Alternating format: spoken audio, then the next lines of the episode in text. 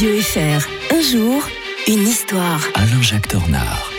Notre historien nous rejoint pour que l'équipe du Grand Matin soit vraiment au complet. Bonjour Alain-Jacques Dornard. Bonjour Mike. C'est un bond de 80 ans en arrière hein, qu'on fait aujourd'hui l'indépendance du Liban. Ça nous ramène un 22 novembre 1943. hein. Ah, ça me fait penser que j'adore la cuisine libanaise. Ah, vous aussi ouais. Ah, c'est Ah, des bons bon. restaurants à Fribourg. hein. Ah oui, justement. Bon, on va pas faire de publicité. mais- Alors, le 22 novembre 1943, on est en pleine guerre mondiale, quand même. Ben, les représentants de la France libre du général de Gaulle, ils viennent d'expulser les, les- les- le gouvernement de Vichy du Liban, eh bien, euh, concèdent l'indépendance du Liban. Ils peuvent pas faire tellement autre- autrement. Le Liban qui, qui tire son nom du mont Liban, qui est la montagne Mm. euh, juste à côté, euh, qui était essentiellement peuplée de maronites à l'époque, une confession chrétienne orientale rattachée à Rome et au pape, et aussi de, de nombreux druzes musulmans en marge de l'islam orthodoxe, ainsi que diverses communautés euh, qui avaient été opprimées par les Turcs, les Arméniens, les Grecs orthodoxes, catholiques, kurdes. Tout ça, je vous dis ça parce que c'est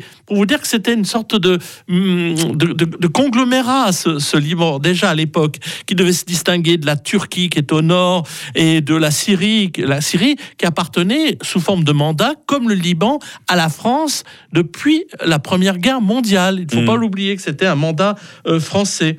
Euh, et puis, bien entendu, qu'avec euh, la défaite de la France, ce- cette région-là a été livrée un peu à elle-même.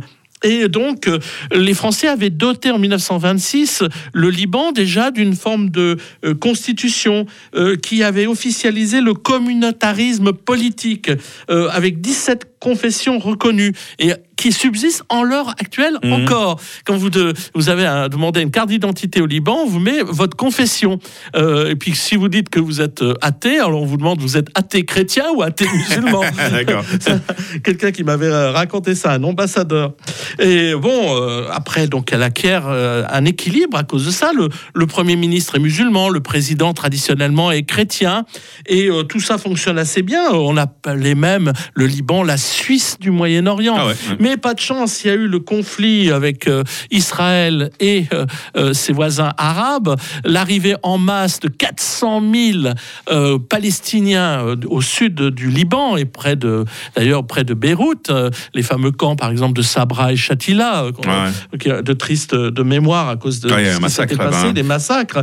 Et donc, dès 1975, le Liban a vraiment viré dans une spirale de violence et de pauvreté sous l'effet des guerres. C'est vraiment tragique parce que c'est un pays magnifique, le Qui avait du potentiel. hein. Oui, oui, avec la plaine de la Beka, tout plein touristique, etc.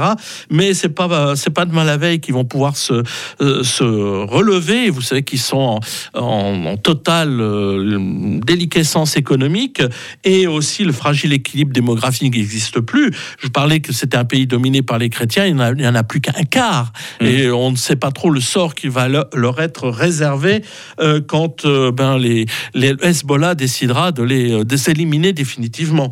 C'est le problème de ce pays euh, qui était pourtant un exemple pour le monde arabe. Et vous revenez demain matin, Alain-Jacques Tornard, pour nous parler de la Chine à la recherche de nouvelles racines historiques. On souhaite une très bonne journée à l'historien de Radio Fribourg. Bonne journée à tous. Il est 6h30.